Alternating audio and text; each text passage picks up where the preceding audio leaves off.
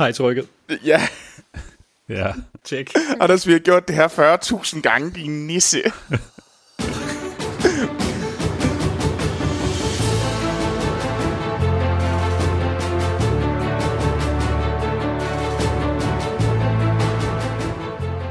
Velkommen til Filmsnak episode, eller skal vi sige Corona Special nummer 39. Jeg ved det ikke. 1000. Hvad, Ja. Hvor er vi ved? Hvor er vi henne, Amal? Hvad nummer er vi i gang med? Godt spørgsmål. Jeg ved det ikke. Ej, jeg tror, vi er ved 7. Syv? 7 eller 6. 6. Jeg tror, vi er 6. Okay. Det hele flyder lidt sammen. Ja, Vi skulle have givet vores øh, corona-afsnit et særskilt afsnitnummer. Så Jamen, jeg kan- var det jeg- bedre at holde styr på. Jeg kan faktisk bedre lide, at vi bare kalder den alt muligt tilfældigt. Vi skal også finde en god Ja. titel til det her, det her afsnit. hvad var det, vores Star Trek, sidste uge Star Trek uh, special var, vi, vi keder os. Vi keder os. Ja. Det kan være, den der Meget bare hedder, vi keder os knap så meget. Og det var en bashing af Picard, jeg ved. Ja, det kunne jeg høre. Ja, vi er med. Vi er med, Anders. Okay. Anders, du behøver sikkert forklare alle dine jokes. Det bliver ikke bedre anden gang. Nej, det gør det nok ikke. Jeg kan fortælle jer, det er Men så er fem folk med. corona-specials, vi er, vi er oppe på. Okay. Og så seks inklusiv den her, så det er den sjette, vi er i gang med. Det er Prøv en at sjette, vi er i gang med. Ja, så jeg havde ret. Hold din kæft, Ja, men du er så dygtig.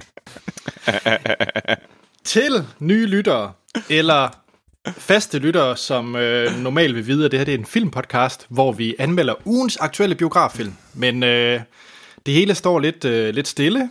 Vi er, vi er alle sammen derhjemme i, øh, i karantæneland, så, øh, så vi øh, snakker i den her uge om de film og tv-serier, vi har set i øh, siden sidst. Og har vi jo ikke mindst en mega fed quiz, hvor jeg har løst teknikken Ja, For os, for jer. Ja, ja, så, så vi kan Ja, nu for lytterne har det altid rigtigt. været godt. Men, øh, De har nok undret sig over, hvor dumme vi var. Hvorfor kan I ikke regne det ud? Og pas på, hvad du siger, Troels, fordi nu, øh, nu taler du dig jo varmt til, at du bare skal ace den her quiz, ikke? Jeg acer der alle quizzerne. Boom, boom. Tjek. Øh, vi vil jo til at starte med lige sige et kæmpestort tak til dem, der har øh, fortsat, og nye, der støtter os på tier.dk. Ja, Specielt i den her tid, så øh, hop ind på tier.dk, skråstrej filmsnak, eller find et øh, og støt en, øh, et podcastprojekt, I, øh, I er glade for. Det hjælper ligesom til at holde, øh, holde hjulene i gang. Så hop endelig ind på, på tier.dk ja gør det. og støt, støt, støt. Øh, derudover så selvfølgelig anmeldelserne. Hvis I øh, har været så søde at gå ind og give os en positiv anmeldelse på Spotify, Apple Podcast eller lignende, så er det også noget, vi, vi virkelig værdsætter, og det hjælper os til at få, få endnu flere lyttere.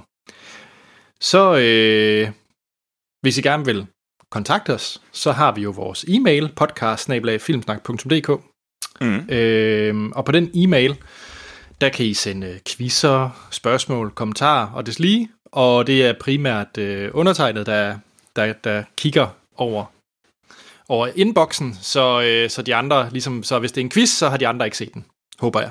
I snyder ikke, vel? Nej, Det kunne vi aldrig finde på. Godt, godt.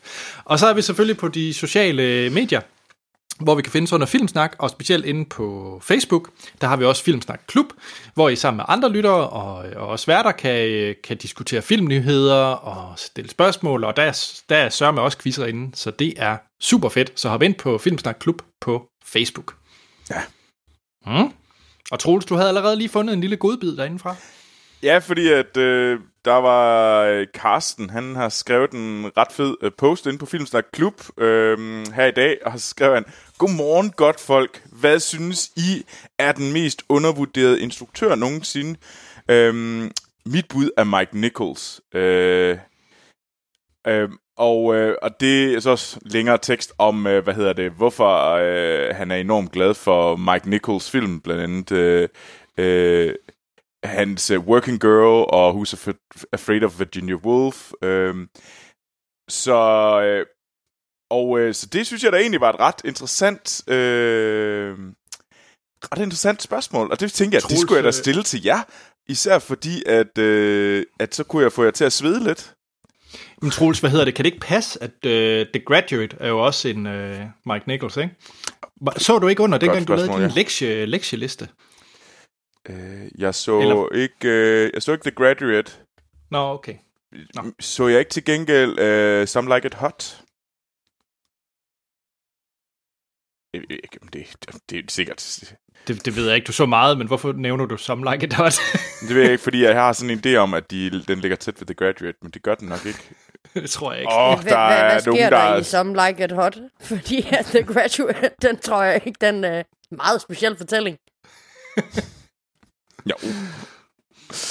Uh, jo. Nå, men uh, Troels, uh, nu har du jo fået et spørgsmål, så du har sikkert fordybet dig i et mega on-point svar. Jamen, øh, hvad hedder det? Jeg vil tage en, øh, en New Zealandsk instruktør. Øh, ja. Og det Er det den samme som min neozelandske instruktør? For jeg har også en neozelandsk instruktør. Hvis du har, han er ikke undervurderet. Taika Waititi er ikke undervurderet, og ham Det der... er heller ikke Taika Waititi, jeg har. Det er heller ikke ham der, der har instruktører lavet er der alle Ringenes Herre-filmene. Han er heller ikke undervurderet. Nej, Peter Jackson er heller ikke den undervurderede filminstruktør, jeg vil highlight Meget- her. Anders, tager du Martin Campbell med? Troels, hvad for en af dine? Min er Martin Campbell. Nå, nej, det, er det Bondmanden, er det ikke? Jo, fordi det er ham, Ja. der startede Bond to gange. Ja, med GoldenEye og øh, Øh, Casino Royale. Ja, og så har han faktisk også lavet øh, den oprindelige Zorro, hvilket er lidt Den er enkelt. Det er nemlig en fin, fin film. Og jeg tror, mm. jeg fangede lidt i Guilty Pleasure-land for tiden, fordi at, og det kommer vi tilbage til i set siden sidst. øh, så, men han har også lavet noget, der måske ikke kan siges er sådan videre godt, som for eksempel Green Lantern-filmen. Uh, ja. Ja, Ja. Men, men altså Martin Campbell, han er, han, øh, det er faktisk et godt valg. Ham, han er ret fin, synes jeg. Ja. Øh, så og jeg, jeg var faktisk, øh, der er flere, der har skrevet derinde, øh, og Marie, øh, hun har også øh, skrevet, at hun synes faktisk, det er Michael Bay, der er mest undervurderet.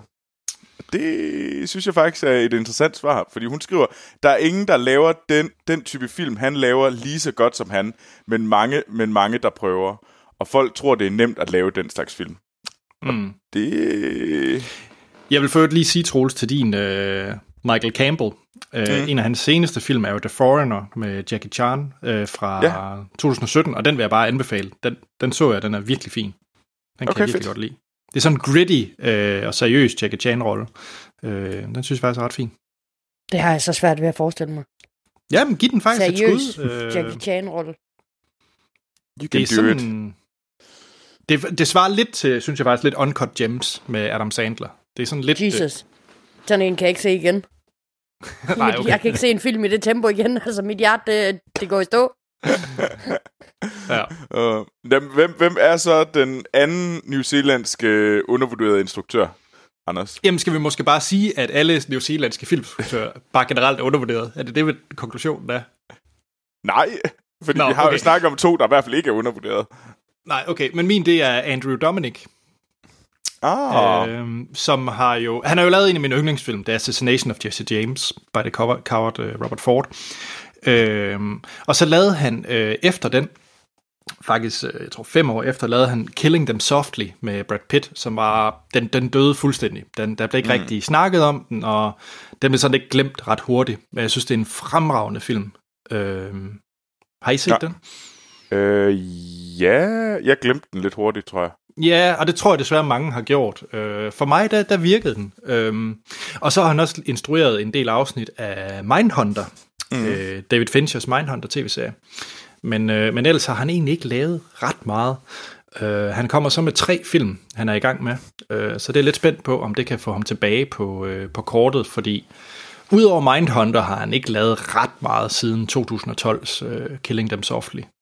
Og jeg synes, det er synd, fordi jeg synes virkelig, det er det er flotte film, han laver, og det er altså, virkelig, virkelig god til at øh, fortælle en historie med nogle, med nogle interessante karakterer. Så Øh, Og bare lige for at sige, hvad det er for nogle film, øh, han kommer med. Øh, jeg er ret vild med navnene. Øh, titlerne på den, øh, det er Blonde, War Party og Storlunga. ja, nu kan jeg faktisk se, at Tulunga. Blonde, det er åbenbart en, øh, det er en Marilyn, Mon- Mar- Marilyn Monroe-film, og hvad er War Party? Det er noget Navy Seals, et eller andet. Åh oh, gud. Og Størlunga, det er plot unknown.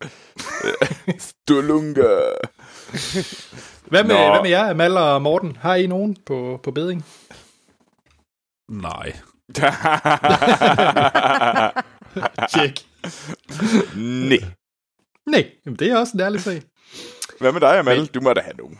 Altså, du ser jo hovedsageligt film fra dårlige instruktører, så du må jo have nogen, som du mener er undervurderet. Altså, jeg tænker sådan en, øh, sådan en Luc Besson-type. Måske har aldrig Ja. måske fået alt den props, han måske kunne have fået. Mener Øh, I virkelig det? På, Frankrig, Han kan, altså godt finde ud, han kan altså godt finde ud af at skrue en actionfilm sammen indimellem. ja, Leon og Nikita, og øh, altså, det Taxi. femte element, hvad det gjorde for hele sci-fi-genren. Og... Jo, jo, men siden da... Amal, hvis vi nu bevæger os i, øh, i det der årtusind, Ja, hvis vi så snakker Valerian. Ej, den skal vi ikke snakke om. Det, har vi, det ved vi godt. Det ved vi godt. Mm. Lucy er Altså, heller ikke en god kri- film. Og vil I høre, vil I øvrigt høre, altså Valerian var jo den film, jeg gik ind og så, i stedet for at opleve Dunkirk i biografen, fordi jeg tænkte, du skal se den her film. Altså, det Wise er jo choice. det femte element. Så jeg har faktisk aldrig set Dunkirk i biografen, fordi jeg lige skulle se Valerian. Oh, ja. det gør lidt ondt, gør det ikke? Det er ikke et godt valg. Nej, det Nej. gør virkelig ondt. Det har du fuldstændig ret i. Altså, Amal, jeg synes jo egentlig ikke, at Luc Besson... Altså, jo, hvis man ser hans ældre ting, problemet er bare, at jeg synes, det er lidt et, lidt et problem, når han de sidste 20 år ikke har lavet noget, der er værd at snakke om. Yeah. Altså, jeg har lyst til at se Men hvad så, Jeanne hvis der var nogen, der havde igen. klappet ham på skulderen dengang? Så kan det være, at vi havde noget nu, Anders. Nej, jeg ved det ikke. Øh, Ja. Det kunne du måske godt have ret i. Det er måske nok et problem. Men han har måske, men han har stadig ikke fået den props, han ja. skulle have fået for de fede film, han har lavet.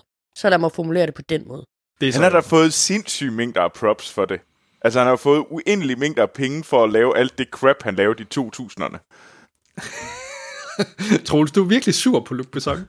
Ja, det er fordi, han er en, sådan en gris af en gammel franskmand hernede, som, øh, øh, som brænder penge og piller ved, piller ved damerne uden at få lov. Altså, Gør han det? Nå, har han været med i det her MeToo? han er franskmand. Øh, Nå, Ja, men- ah, ah, Troels, hvis det er dit eneste kriterie, at han er franskmand, så synes jeg måske, den er lidt grov. ej, det er det Troels, lidt. du får, os, øh, du får snart filmsnak i retten på en Ja, nu, det tror jeg også. Jeg tror, du skal lave et dementi allerede nu. Okay, men det, det er rigtigt. Det er ikke alle franskmænd. Altså, selvom jeg måske er den mand, der kender franskmændene bedst. Men nej, de er meget flinke, de holder sig, de er gode til at holde sig på måtten. Øh, Du lyder som DF'er. ja, jeg, Jeg tror hellere, vi jeg, ved, må padle jeg ved ikke, hvad der er gået galt her i dag. Jeg, jeg, jeg, jeg sad, jeg, jeg brød karantæne i går og drak, med, og, og, og drak to flasker vin, så, så det, det er måske derfor. Bandit. Ja, ja, Jeg tror hellere, vi må, vi må hoppe over til quizzen, tror jeg ikke? Jo, det må Yes! Jo. Fordi vores fuldstændig fantastiske lytter, Torben Bensen, han har jo han lavede jo for nogle episoder, episoder siden den her musikquiz med coverversioner fra øh, Oscar-vindende soundtracks. Mm. Og han er vendt tilbage, så han skriver, Mhm. Okay. hej, øh, Anders Troels og Amal. Hej, Hej. I skal ikke snydes for en musikquiz i denne uge. Og denne gang er temaet sange, som blev nomineret til en Oscar for bedste sang, men som ikke vandt. Fedt. Damn. Øh, præmissen er den samme som i sidste uge. Der er tale om coverversioner fundet på YouTube. Der skal nævnes både, både film og titel på sangen. Og denne gang, og det her det synes jeg er helt fantastisk, så har han fået øh, hjælp af hans yngste datter til at lave introduktionerne. Yes! Fedt. Fedt. Så øh, er I klar? Ja, vi er så Ja. ja. klar. Øh, ja. Morten, Amal og Troels. Jeg, vil se, Mhm. jeg, jeg husker, at Amal vandt sidst. Var det ikke sådan? Ej, det var vist, øh, det var vist Troels, selvom du var ved at kolde mig som vinder, selvom jeg var uendeligt bag, bagud. Nå, ups. Godt. Jamen, I kender, I kender reglerne, så her er den første. Hov, skal vi råbe et eller andet? Jo, hvad vil du råbe? Altså, når vi kan, har svaret. Ja, hvad vil du råbe? Øh, dobbelt A. Okay. Og Morten? Øh, action. Tjek. Troels? Winner. Okay. Jamen, så går vi i gang. Ja. Sang nummer et.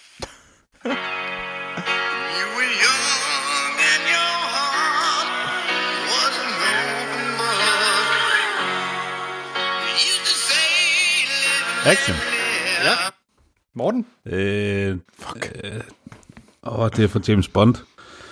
Ja. Øh, og det er... Øh, det er Wings, der har lavet den. Øh, Live and Let Die. Det er fuldstændig rigtigt Både, fra... både titel og... Øh, Ja, det her det er jo så fra Guns N' Roses. Ja, men det er fuldstændig on point, Morten. Du har lagt dig i førersædet med to point. Så er kan vi ikke bare stoppe nu? Stærk, Morten. Så øh, vi, øh, vi kører videre. Jeg skal simpelthen lige... Der var den. Sang nummer to. I can't run from Double A. Ja, Fuck. Amal. Øh, Ja. Du kan ikke bare... ej, jeg vil synge den op i hovedet. Jeg tror, vi må Det er kalde den... Øh, vi, er der nogen, der vil bryde ind, ellers så starter Det er den fra. The Bodyguard, og den hedder Stay in My Arms. Du får øh, et point for Bodyguard. Titlen er forkert. Satans. Så øh, titlen, Ah. det er... Er der nogen, der har et bud? Nej. Det er, det er I Have Nothing fra Ah. The Bodyguard. Så øh, jeg skal simpelthen lige øh, give mig lige et sekund her. Det er meget professionelt. Vi er simpelthen radio professionelle her. Professionel radio, det er nemlig det, vi er.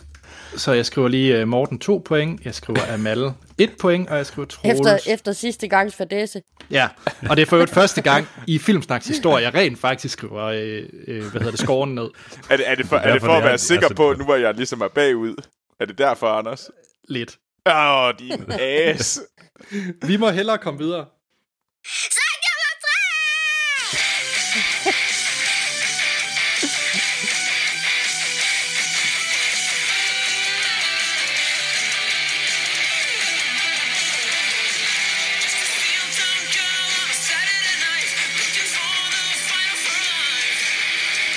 fry. Double A. Ja, Amal? Det er den fra Flashdance, og den hedder She's a Maniac. Den godtager jeg. Den hedder godt nok kun Maniac, men det, det godtager jeg. Og det er for Flashdance. Stærkt. Sådan.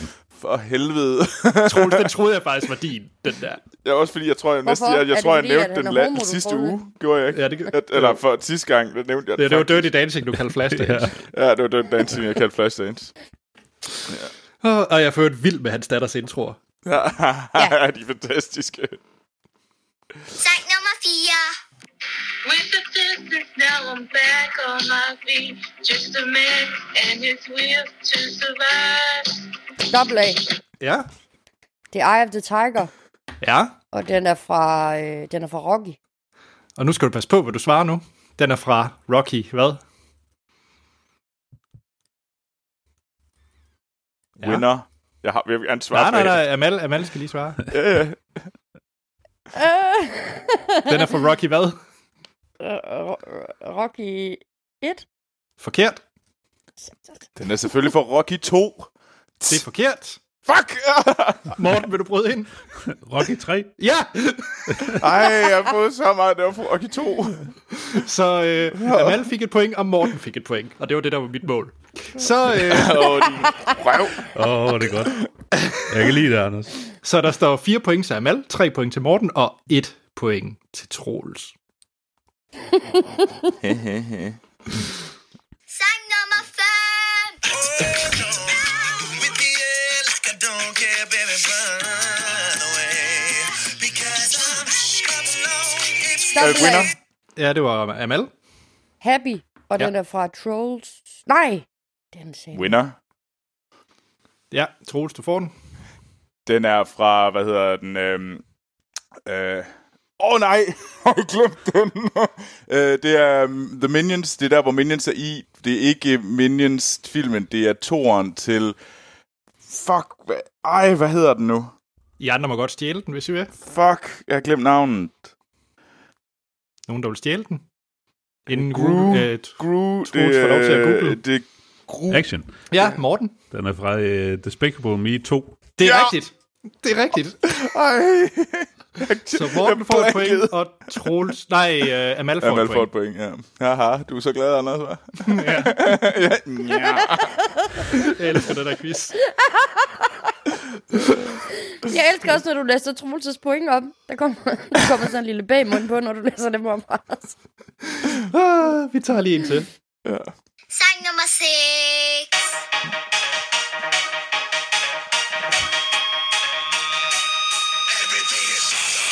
Winner. Double A. Det var Amal. Hey! Uh, Everything is Awesome, og den er fra Lego Movie. Yep, det er rigtigt. Jeg var der der før. Nej, det var du ikke. Jeg Nej. hørte ordet dobbelt, før du kom ind. Øh, Den er altså god nok, Troels.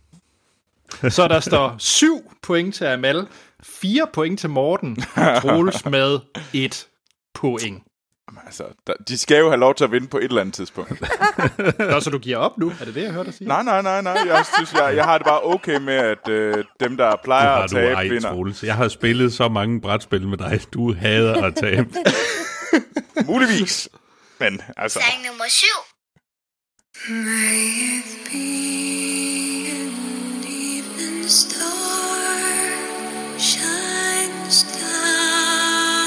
Dobbelt A. Amal? Øh, hvad hedder den? Eventyret om ringen. Ja, den godtager jeg. Ja, Ringenes Herre. Ja. hvilken en? Jamen, hun sagde eventyr om ringet, og det er jo det samme som The Fellowship of the Ring. Så Okay. Øh, hedder den bare Evening Star? nej. Jeg gør kan ikke huske ikke. det. Nogle andre, Morten? Vil du bryde ind? Nej. Okay, det er Enya med May It Be. Så det var et point til Amal for eventyret om ringen. Og vi øh, har tre tilbage. Så, Så jeg kan Troels, nå du 6 point. Jeg kom op på 7. Ja, så du kan nå at tabe. Så vi, Men jeg kan nå at tabe mindre. det er rigtigt. Sang nummer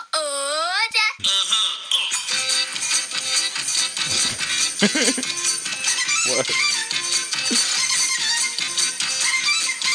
Action. Ja, Og øh, det er for Ghostbusters. ja. øh, åh, hvad fanden er den? Hvad fanden er titlen egentlig på den? Hvad hedder filmen? Ghostbusters. Det er rigtigt, Morten.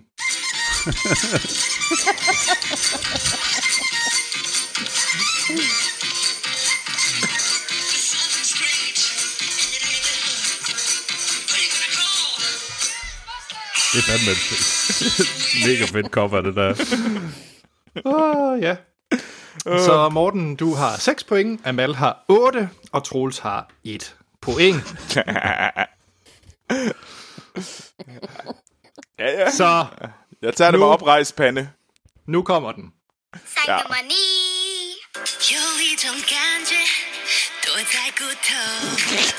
Winner.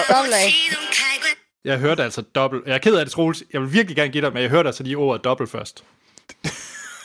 What? Okay. Hvad siger du, Amal? Øh, det er for trolls. ja. ja. Åh, hvad fanden hedder den? Der er måske, det ved jeg. Men jeg kan godt, jeg kan synge sangen, men jeg kan ikke vide, hvad den hedder. 音乐去掌控身上慢慢幸福活力，青春节奏在脚底，感觉热血在我身体滴滴答。 Ja. Åh, Gud, det er forstyrrende. Vi skal have en titel. Der er ingen, der kommer med den. Nej, jeg kan ikke huske det lige nu. Ikke engang dig, Troels. Action. Ja, Action. ja. Øh, er det Can't Stop the Feeling? Det er rigtigt. Ja, Det er rigtigt. Altså, jeg, jeg, beskylder, jeg beskylder de der to flasker rødvin øh, fra i går ja, for, altså, den- for det. Jeg siger, jeg Troels, er du har spillet det her nummer en milliard gange. Du har danset i dine Ted Mosby støvler. Ja, Spritstiv, og du kan ikke huske den. Nå, vi, øh, vi må hellere tage de to sidste. Åh oh, ja, der var jeg der. Ja, godt. Sang nummer 10. Times have changed. Our kids Winner. Ja, det er fra øh, South Park, Bigger, Longer, Uncut. ja. Øhm, det, det, det. Øh, det er, øh, åh, det er Carls mom, der synger den. Øhm, øh, Blame Canada. Det er rigtigt. Satans! Det er Satans! rigtigt. Og det der, det var, øh, hvad hedder han, Williams, der sang den til Oscarshowet. Robin Williams, eller hvad? Ja. Nå, okay. Fedt. Ja, det lød som Robin Williams. Der er en, øh, en bonus en her, som, øh, som kun var der, hvis, øh, hvis der var ved at være uoverensstemmelse med, hvem du kunne vinde. Men Troels, det er lige for, at du kan redde din ære. jeg har det egentlig okay. Double A. Ja. Det er for Junglebogen. Ja, Det er ren og skær nødvendige. det er Det, rigtigt. det bare... Nå. Jamen, det er rigtigt. Han har også skrevet det i parentes på den danske titel.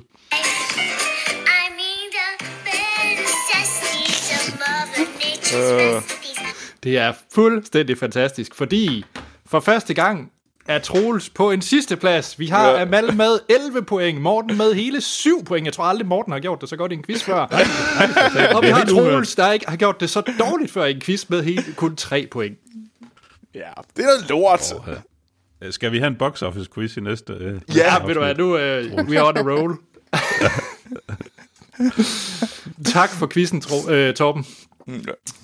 Tak for quiz, det var fantastisk. Øh, ja. Tak til datteren. Ja, tak til Ja. ja. datteren. Vi må heller i gang med uh, set siden sidst. Ja. Yeah. Set siden sidst, hvem vil, uh, hvem vil lægge ud? Ved du hvad?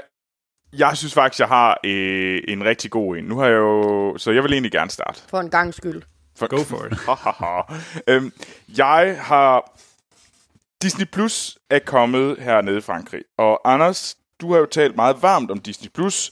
Så, mm. så tænker jeg, nu skulle jeg kræfte med her Disney Plus. Fordi jeg, vil, jeg glædede mig lidt til at se... Øh, se nogle af de nyere øh, Marvel-film, fordi dem har jeg egentlig faktisk kun set en enkelt gang, så jeg tænkte, nu kunne jeg se dem igen, og så Nå, kunne jeg det få er derfor, Disney du har Plus. den holdning til dem.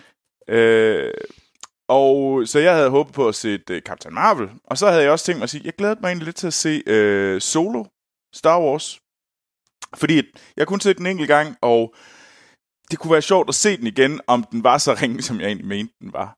Øhm, så, så jeg havde sådan flere grunde til, at jeg gerne ville have Disney+, Plus, og så vidste jeg også, at der var øh, den nye øh, Clone Wars tv-serie, sæson 7 øh, Star Wars The Clone Wars. Øh, og det, dem glæder jeg mig også til at se. Så jeg tænkte, der er flere grunde. Øh, det er bestemt ikke Mandalorian, jeg går ind og gør det for, men altså, hver øh, streaming-tjeneste kan jo have noget B, de ligesom øh, gerne vil peddle til folk. Øh, så, øh, så jeg kom derind, og så blev jeg utrolig, utrolig skuffet, fordi at øh, Disney Plus, de har, der kan man ikke se solo. Man kan ikke se øh, nogen... Den nyeste Marvel-film, man kan se, det er Doctor Strange. Vi skal bare lige præfix, at det du siger, det er i fransk Disney+. Plus. Det sag, ja, jeg sagde også i fransk. Det er fransk Disney Plus. Altså, det er den Disney Plus, jeg har. Og den var jeg ret skuffet over, må jeg sige. Fordi jeg synes ikke, der var særlig meget, og at den bød ind med, for at sige det pænt. Øh, og jo, den vil være god til børn, fordi den har mange af de gamle tegneserier og sådan noget. Men lige pt. er det eneste, jeg ligesom har den for, er for at se øh, Star Wars og Clone Wars sæson øh, 7. Jeg skal nok beholde den, indtil i hvert fald det er overstået. Men altså, jeg fandt trods alt noget andet, som gjorde mig lidt glad. Og det er det, jeg har taget med siden sidst. Fordi jeg har set øh, nogle guilty pleasure film fra Disneys heydays. Øh, øh, Ja. og det er selvfølgelig øh, National Treasure 1 og 2. Yay! Ja, skide godt, mand.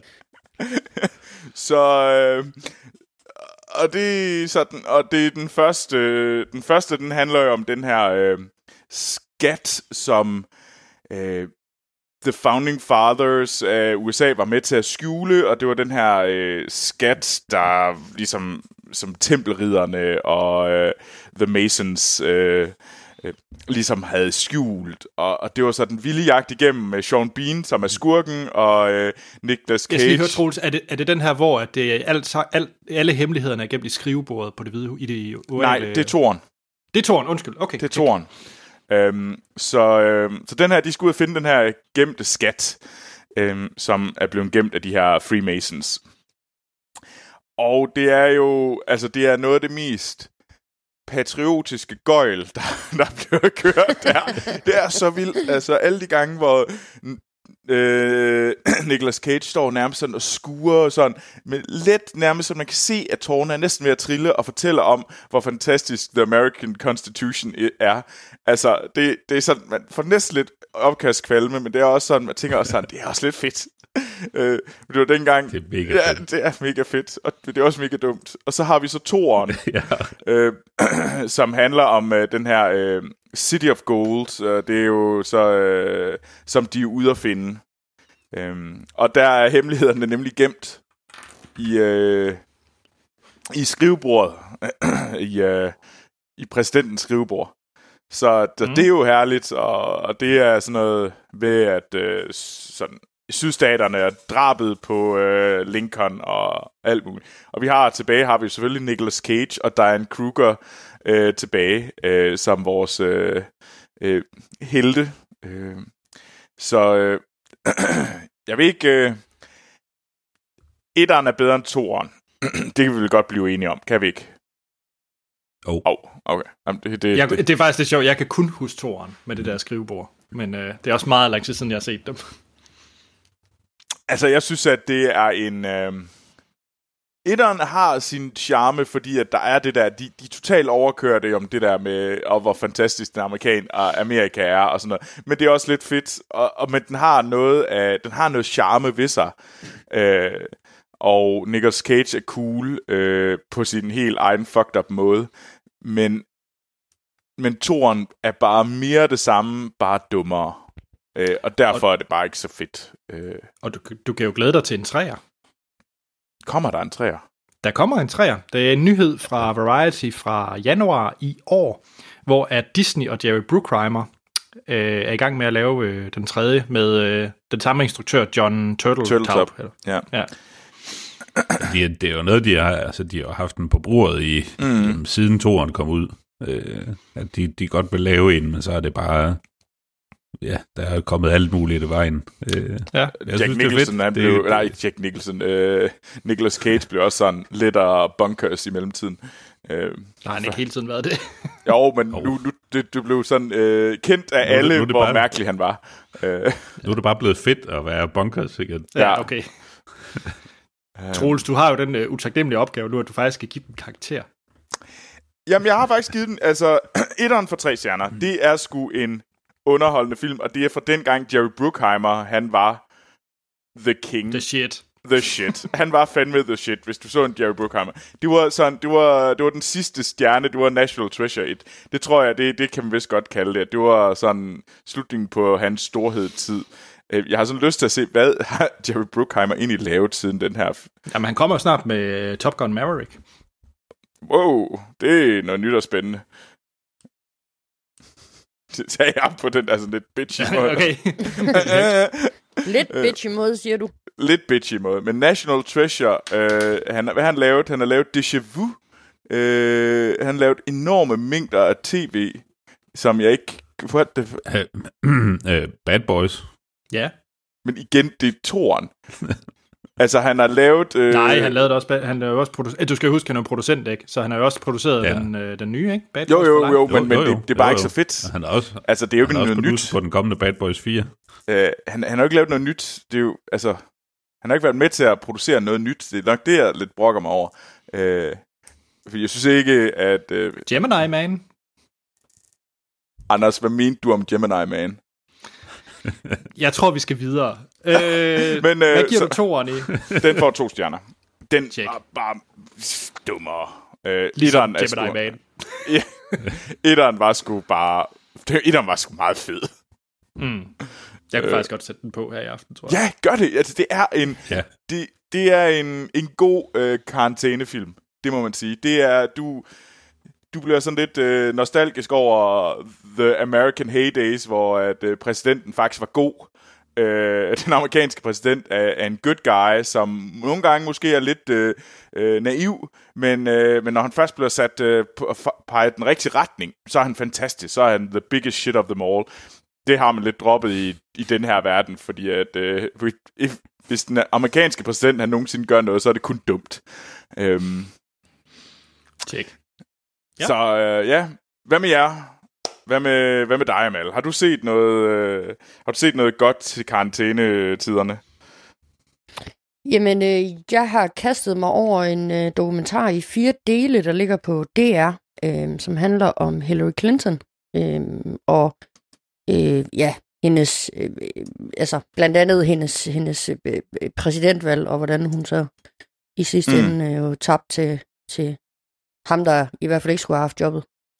øhm, og rammen er, øh, altså det er en, det er en Sundance-film, øh, Øhm, og rammen er ligesom øh, et, en, altså hun har, hun har sat sig ned med, med instru, øh, instruktøren Annette Burstein øh, i syv dage, og så har hun så fået lov at interviewe hende om alt. Øhm, og det er så de interviews, vi får lov at se, krydret med en masse private optagelser af hendes egen og private billeder. Mm. Øhm, og første øh, afsnit handler ligesom om øhm, Clintons tidlige liv, øhm, og hvordan hun ret tidligt, øhm, fordi at hun jo ville læse jura, øhm, og det var jo absolut ikke noget øh, kvinder, øh, eller der var i hvert fald, i hvert fald ikke mange kvinder på jurastudiet på det her tidspunkt, øhm, hvordan nu, den her sexisme, som hun bliver udsat for, øhm, ligesom øhm, får hende til at, at engagere sig øh, politisk, øh, og ligesom også at komme til at stræbe efter den her øh, karriere som, som advokat. Øhm, og så ser man jo også hendes, altså hendes entré øh, ind på den politiske scene, som jo mm. er øh, som første dame først til, til øh, han bliver jo først øh, øh, guvernør i Arkansas, øh, hvor hun jo så er første dame. Øhm, og, og, og der følger man så det her liv, og så ser man jo så senere, da hun så træder ind på scenen som, som USA's øh, første dame. Øhm, og man følger jo selvfølgelig også de her øh, skandaler, øh, der har været undervejs, både med Monica Lewinsky, men også med andre affærer, som, som Bill Clinton han har haft. Øhm, mm. om, altså, man kan sige, at den her dokumentar, den kommer ikke til at rykke ved noget ved nogen, som allerede har sådan en... Altså, der er jo to opfattelser af Hillary Clinton. Enten så øh, elsker man hende, eller også så har man den her opfattelse af, at hun er en meget uægte person. Øh, ja. Fordi hun jo også har været meget i politik. Øh, og altså, den her dokumentar kommer ikke til at rykke nogen. Altså, dem, som allerede har den opfattelse af hende, vil ikke engang gå ind og se den jo. Øh, men jeg synes, at noget af det, man virkelig, og noget af det, jeg ikke vidste, det er jo, altså, jeg troede virkelig, altså, ikke, jeg troede, men jeg havde sådan en opfattelse af, at, at det der ægteskab med Bill Clinton måske til sidst mere var sådan for, altså, for show, øh, mere end det var øh, kærlighed, det drejer sig om. Men jeg synes, det er noget af det, der virkelig øh, skinner igennem i dokumentaren, det er, at de rent faktisk elsker hinanden dybt, de her to.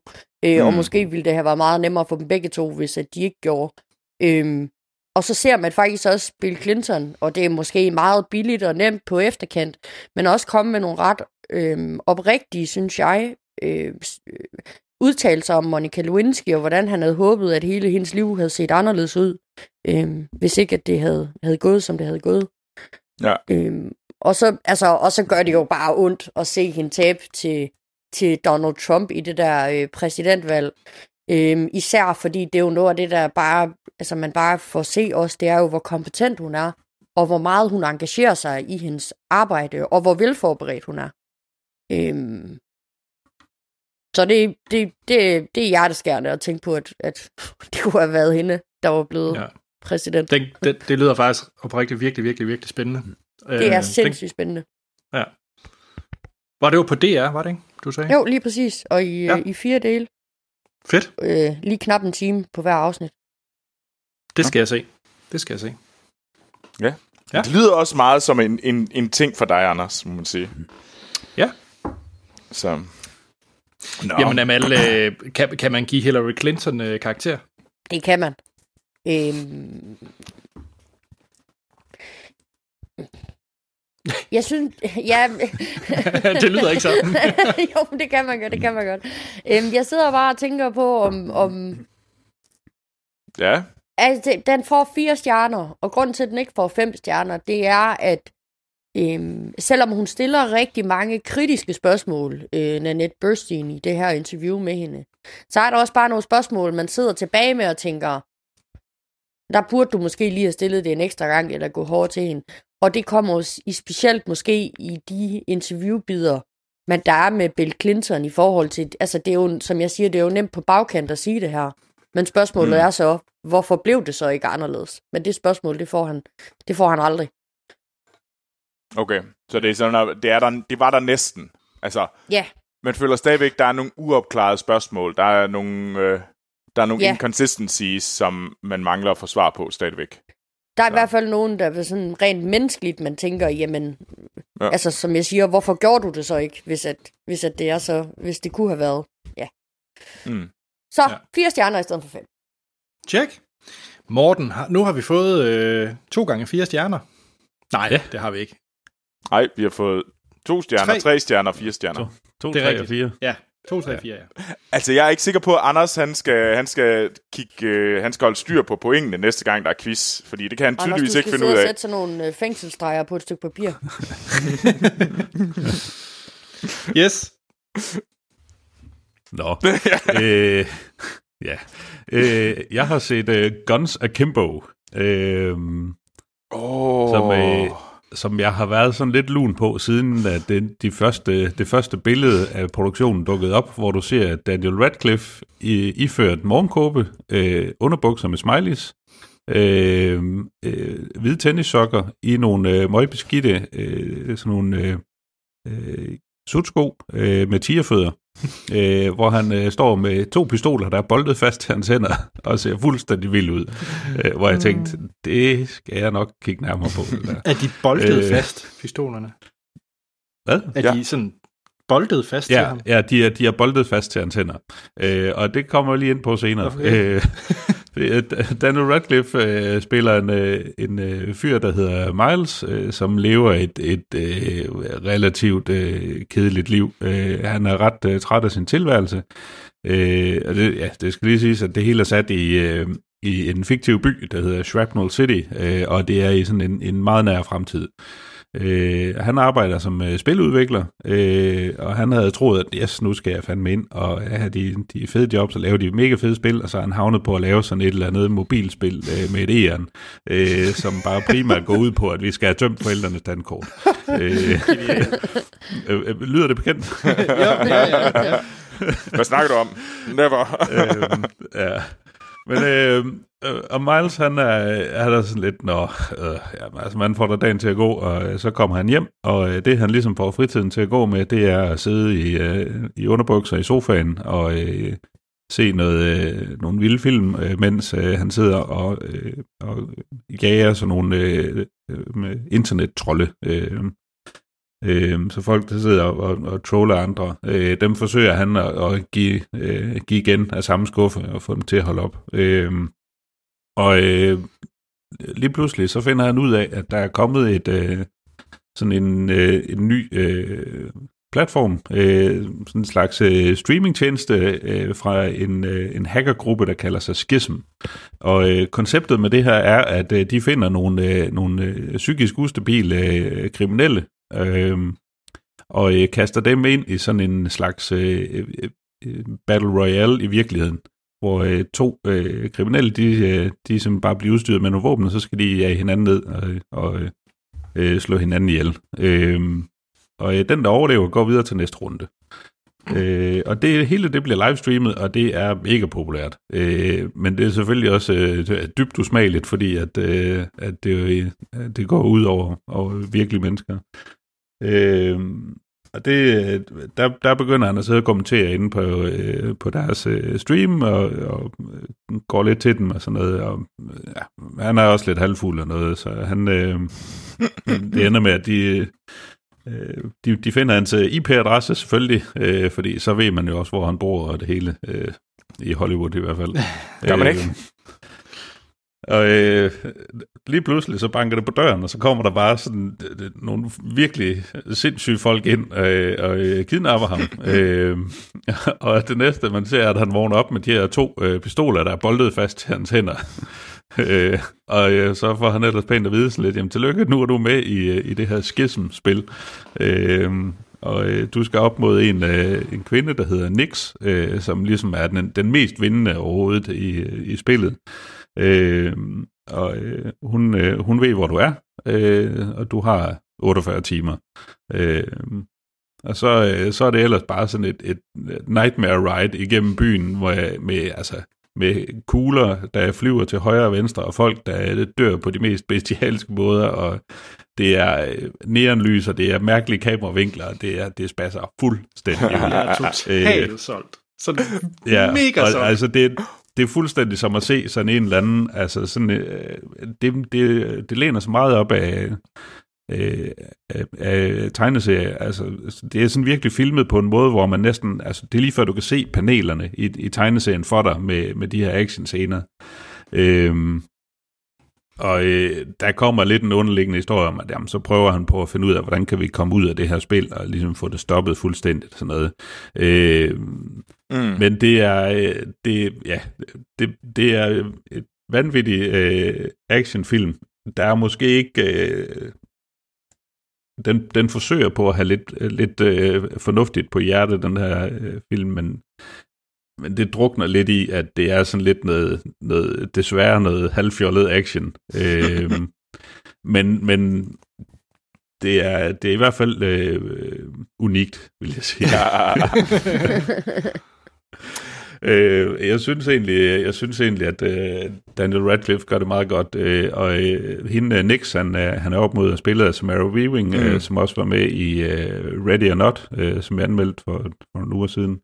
Ah. Øh, og øh, hun er sgu også sådan lidt, igen, lidt overspillet. Jeg er ikke rigtig fan af hende. Øh, til gengæld har vi Ned Dennehy, som, øh, som er øh, Schisms bagmand, øh, Richter, øh, og han ser fuldstændig bonkers ud, øh, og, øh, og er bare en fremragende led fyr. Øh, det er, ja, så det, det trækker lidt op.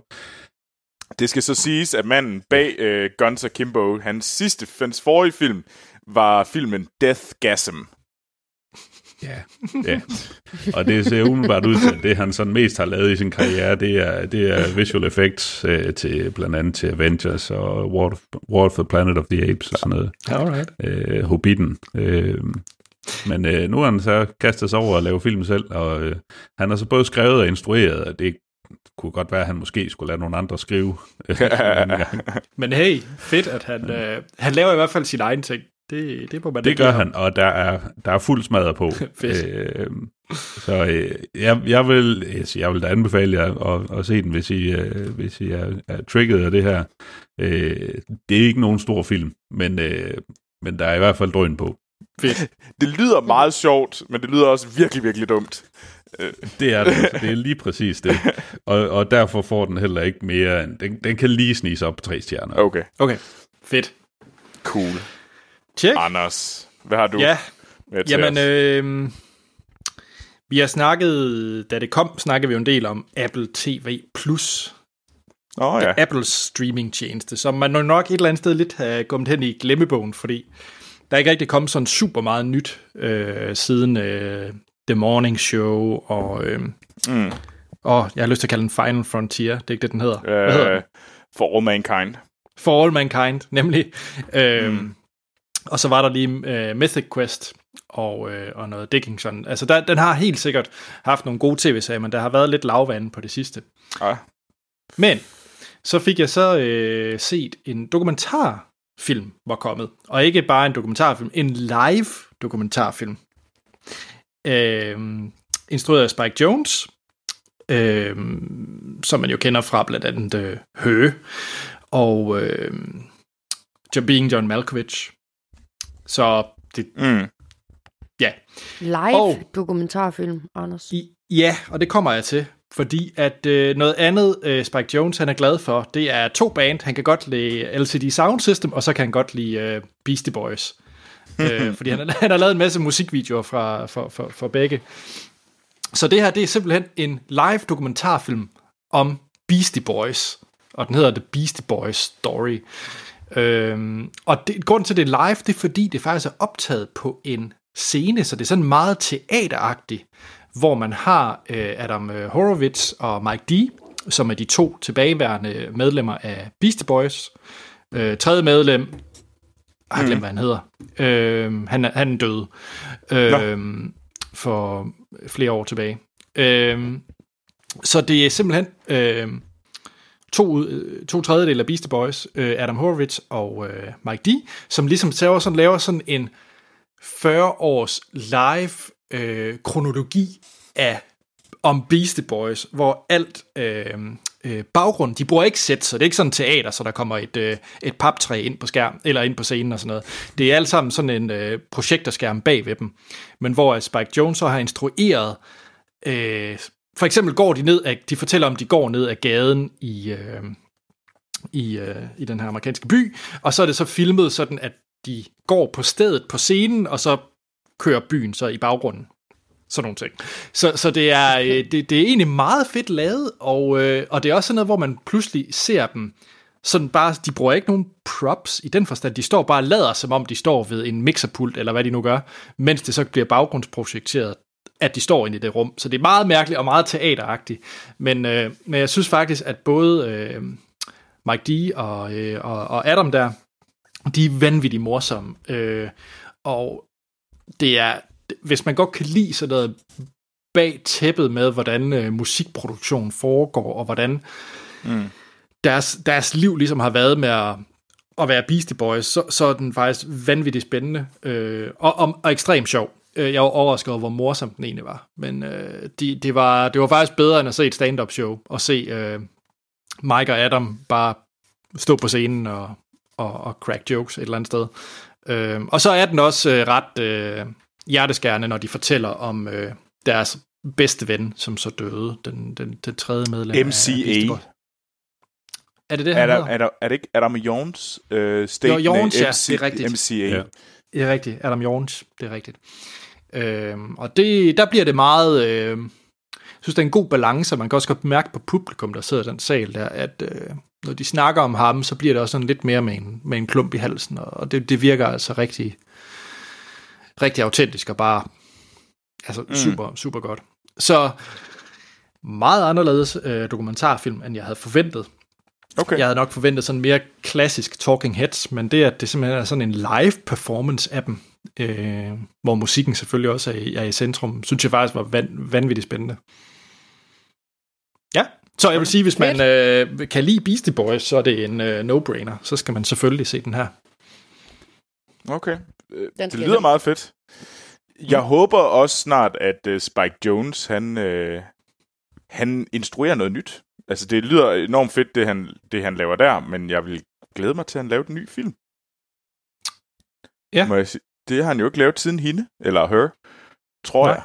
Uh, Og han nej, har lavet har en del uh, musikvideoer, men det er jo selvfølgelig også uh, det, han er...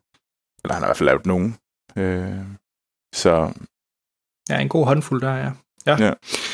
Men ja, så øh, tjek den ud. Og det kræver som sagt øh, Apple TV+.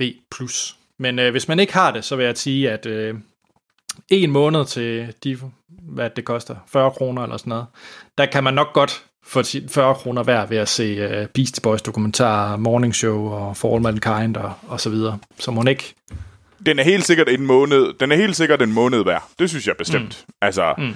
men så kan man godt droppe det igen. Der er ikke mere Ja. end en måneds content, og de laver ikke Nej. noget nyt. Øh, de laver, de, det er meget, meget små drops af content, de har i Ja. ny og næ. Og så. Det er det, ja.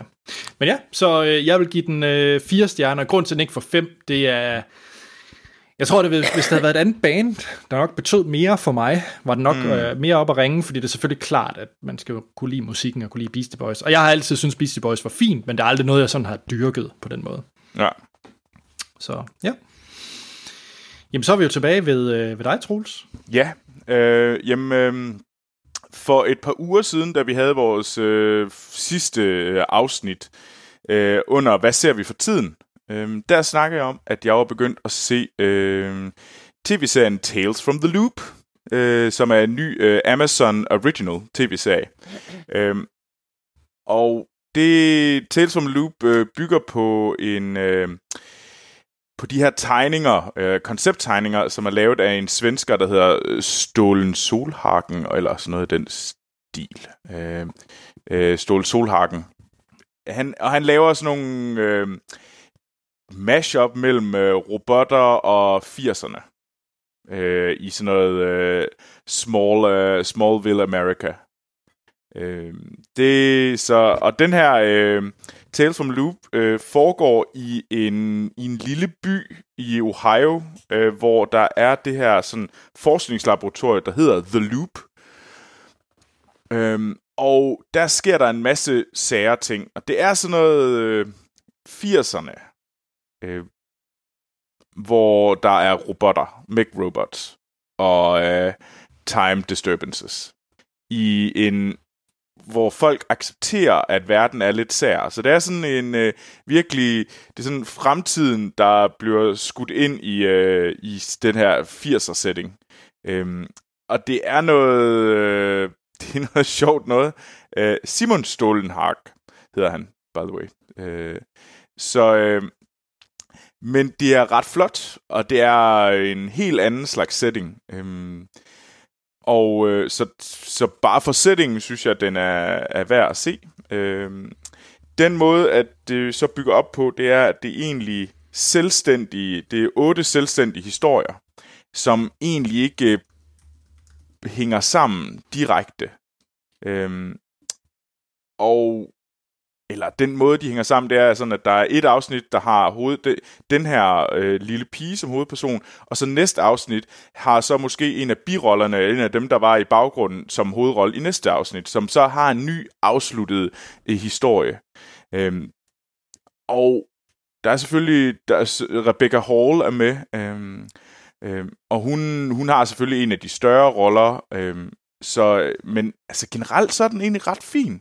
Øh, Jonathan Price er også med, og den, det, det svinger selvfølgelig i kvalitet i forhold til, nogle historier er bare bedre end andre.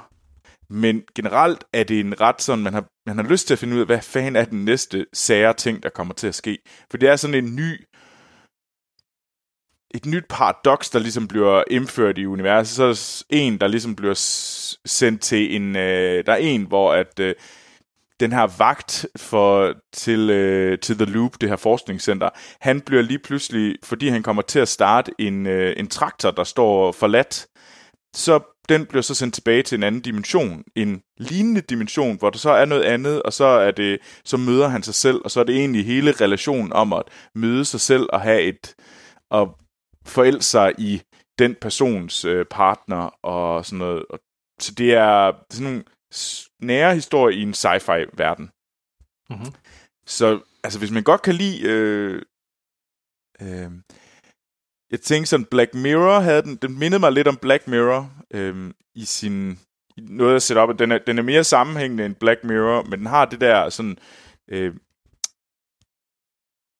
den har det der med de selvstændige historier, det er sci-fi, øh, sådan nær sci-fi, nogle Black Mirror er selvfølgelig far, far out øh, sci-fi, men de er stadigvæk lidt dystopiske, de her. Det er som om, at der øh, de har sådan en sær, sådan snært af dystopi over sig, samtidig med, at det er sådan ret, øh, ret farverigt øh, Mhm. mm-hmm. univers. Så hey, det er otte afsnit. Øh, hvis man har lyst til at se lidt sci-fi, som er anderledes, jamen, så synes jeg faktisk, at Tales from the Loop er en meget fin serie at kaste over. Den er ikke, den er ikke perfekt på nogen måde. Det er ikke sådan, jeg var fuldstændig forgabt, og ikke kunne slippe den igen. Øhm, og det er nok også derfor, jeg svinger lidt imellem, om det er en 4 eller en 3'er. Øhm, fordi nogle af afsnittene var uden tvivl 4 stjernet, øh, mens, men så den næste halvdel var måske 3 stjernet. Så jeg er sådan lidt i tvivl, det kommer lidt an på, men jeg tror lige nu føles det nok, at der var jeg ret glad for det, så jeg giver den 4. Okay. Øhm, Jamen, vi har lige fået Amazon Prime igen. Ja. Øh, så Men vi kan se der kleine Maulwurf. Men det er sådan en... Ja. Anyways. Men er, så, så synes jeg, Anders, øh, forsøg det, fordi det er ikke... Øh, du Ja. ved, at du har et... Øh, du har følelse... Jeg kender at din holdning til tv-serier, det, er en, det kan hurtigt blive meget. Ja. Og fordi det bliver sådan noget, jamen jeg kan, ikke, øh, jeg kan ikke bare se et afsnit, så skal jeg se alle andre, og det bliver sådan en commitment, der er helt vildt stor. Det behøver mm. Mm. du ikke at se det her som. Fordi at det, du kan bare tage den ud og se den som en 50-timers film. Yes. Øh, jeg vil anbefale, at du ser den i rækkefølge, fordi så det er jo de der bikarakterer, der lige pludselig bliver hovedrollen. Øh, så det giver bedre mening i, øh, i kronologisk rækkefølge, men jeg synes, at det kunne du godt kaste over. Spændende. Jamen, det Ja. vil jeg da gøre. Det vil jeg da helt sikkert gøre. Cool. Jamen, øh, fire stjerner til Tales from the Loop. Mm. Det er generelt nogle høje karakterer, vi giver i den her uge. Amal, kan du følge den op? Øhm, ja, måske. Nej, nej, det kan jeg faktisk ikke. Nej. Nå, okay. Det er en ærlig sag. Øh, jeg har jo kastet mig over øh, Netflix's helt store nye actionbrag, der hedder Extraction. Ja. Øhm, Åh, ja, som er... Den ser øh, så dum ud. Nå, undskyld. Ja. Den er instrueret af en, øh, en øh, stunt-veteran, der hedder Sam Hargrave. Øh, som har arbejdet sammen med øh, Russo-brødrene på blandt andet øh, altså Marvel-film og, og andre ting. Og det er Mm. så, øh, altså Extraction bygger så på en novelle skrevet af Russo-brødrene. Okay. Ja, Ja. der hedder Ciudad. Hvad hed den? Ciudad, Ciudad. Altså, by, ikke? På spansk. Øh, der er skrevet af Andy sig. Parks og Joe Anthony Russo, øh, ja. som er en grafisk novelle. Øhm, og øhm, Joe Russo har så også øh, været med til at skrive øh, manuskriptet til den her film.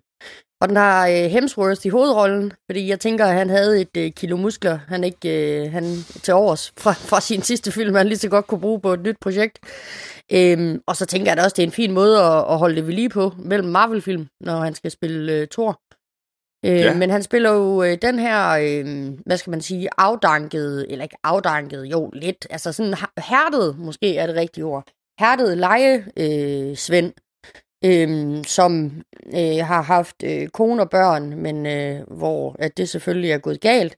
Øh, og nu leger han sådan en russisk roulette med, med missioner, altså øh, prøver, prøver, prøver på at dø. Øhm, mm. Og han bliver for så den her opgave, han skal beskytte en, øh, en, en ung dreng, øh, der hedder Ovi Mahajan. Jeg gider ikke at udtale øh, navnet på skuespilleren, det vil jeg ikke kaste mig ud i. Øh, men øh, men øh, han, han er en druglords søn, øh, som så bliver kidnappet af en anden druglord. Øh, og Chris Hemsworth bliver så hentet ind, hans karakter Tyler Rake bliver hentet ind for ligesom at, at hente den her dreng hjem til hans forældre. Mm. Øhm, og øh, lykkeligt, de starter på missionen, han får fat i drengen, og så er der selvfølgelig noget, der går grueligt galt. Øhm, og lige pludselig så står han øh, i øh, enemy territory med en øh, dreng, øh, som han egentlig øh, til sidst bliver sådan en beskytter overfor. Øhm, og hvis I synes, det lyder bekendt, så er det nok fordi, at I har set Sicario 2. øh, hvor oh, altså, oh, der er rigtig, ja, der er rigtig meget af det, der minder om uh, Sicario 2. Øhm, jeg vil bare sige, at altså, jeg vil sige, den her, den har, altså den her, den er, det er fedt nok sådan en actionfilm at se, øh, når man ligger og har tømmermænd på sofaen. Altså, den kører i et højt tempo, og der er nogle, altså, øh, der er nogle øh, sjove dødsfald, eller folk de dør på nogle fede måder. Kan man sige det på den måde? Det er en forkert måde at sige ting på. Men Det er den bedste måde at sige det på. Altså, der er, nogle, der er nogle sjove dødsfald. Ja, øh, folk de dør på nogle måder, der får folk til at grine. Det er sådan, jeg prøvede på at sige det. Øhm, så det, altså, man kan sagtens kaste sig over den. Den har bare, altså, den er ikke sådan, opfinder ikke den dybe tallerken, øh, og altså, den minder rigtig meget om Sicario 2. Der er sådan flere karakterer, hvor man tænker, lige så snart man sådan møder karakteren første gang, så tænker man, ah, det er det, du skal. Og det, er det, du, den, det var det, han gjorde i Sicario.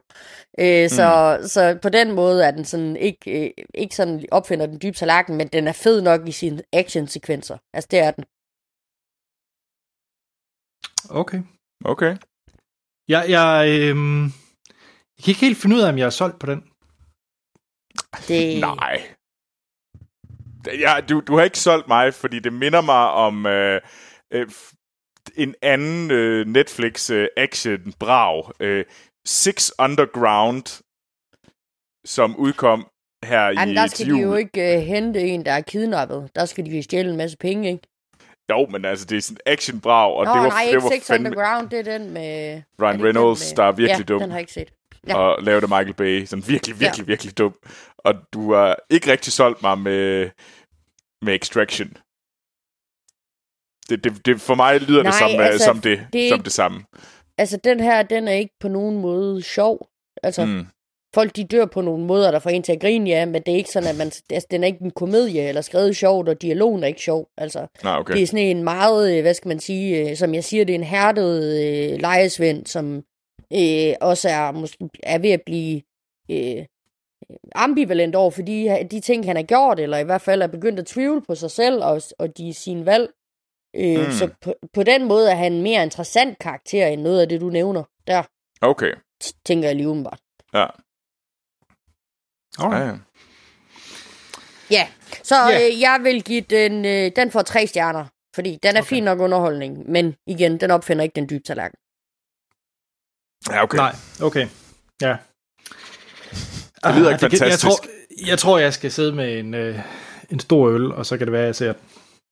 Og Ja. nogle chips. Når du Ja, alligevel det ikke kan vil, så, så vil jeg anbefale, at du kaster dig over Tales from the Loop først. Ah, men det er ikke. Det er mere rosé. er det rosé, fordi jeg anbefalede den? Fordi så vil jeg gerne sige, Nej, fuck nej. dig, Anders. Nej, Ja, jeg er glad for rosé. øhm, Er ikke et ondt ord om rosé. det. altså, jeg, har, jeg har måske et ondt ord om rosé nogle ja. gange, men altså... Det, Morten, hvis du skal vælge en drik, det du nu skal snakke om, hvilken drik passer godt til? Vodka. Okay, tjek. Oh, nu, er, nu er jeg bange. Hvad har du set? Jeg, jeg har set en dokumentar. Ja, Øh, der er der er mange hedder- dokumentarer i den her og- gang. Ja, ja øh, og den her, det er, ja, men den står virkelig mit hjerte nær. Øh, den hedder Operation Odessa. Øh, hvis I nu forestiller jer, at øh, man har en, øh, en ukrainsk gangster, der flytter til New York i starten af 80'erne, Mm. øh, og begynder at arbejde for øh, Gambino, øh, mafiafamilien, øh, som, som håndlanger. Øh, og på et tidspunkt, så flytter han til Miami. Øh, vi er stadigvæk i 80'erne. Øh, og det er jo her, mens at, at øh, den store øh, The Cocaine Wars virkelig bare buller der ud af. Og det er jo altså, det er virkelig, det er Miami Vice Territory, det her.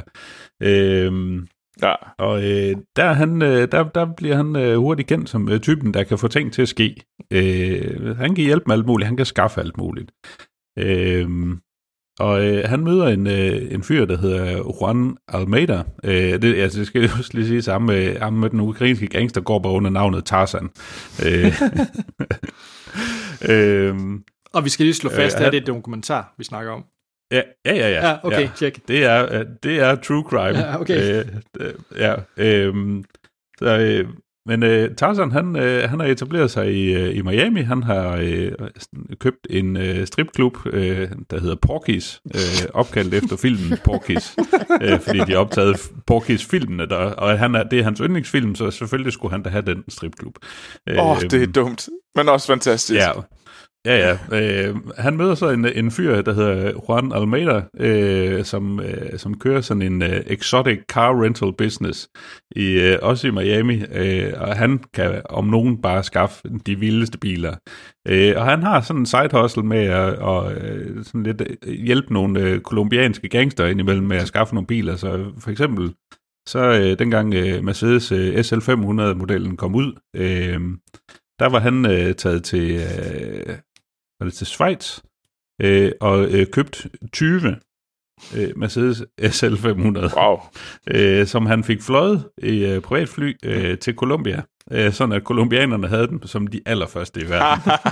øh, og han, han er bare, han er en fantastisk fyr. Altså, hvad han ikke kan skaffe af biler og både og alt muligt, øh, det, altså, det, det er helt vanvittigt. Øh, og han, øh, han, han er vist også, øh, der går en rygte om, at han også ligger i med, med lidt øh, narkotika smugling og hjælpe lidt på, på den front.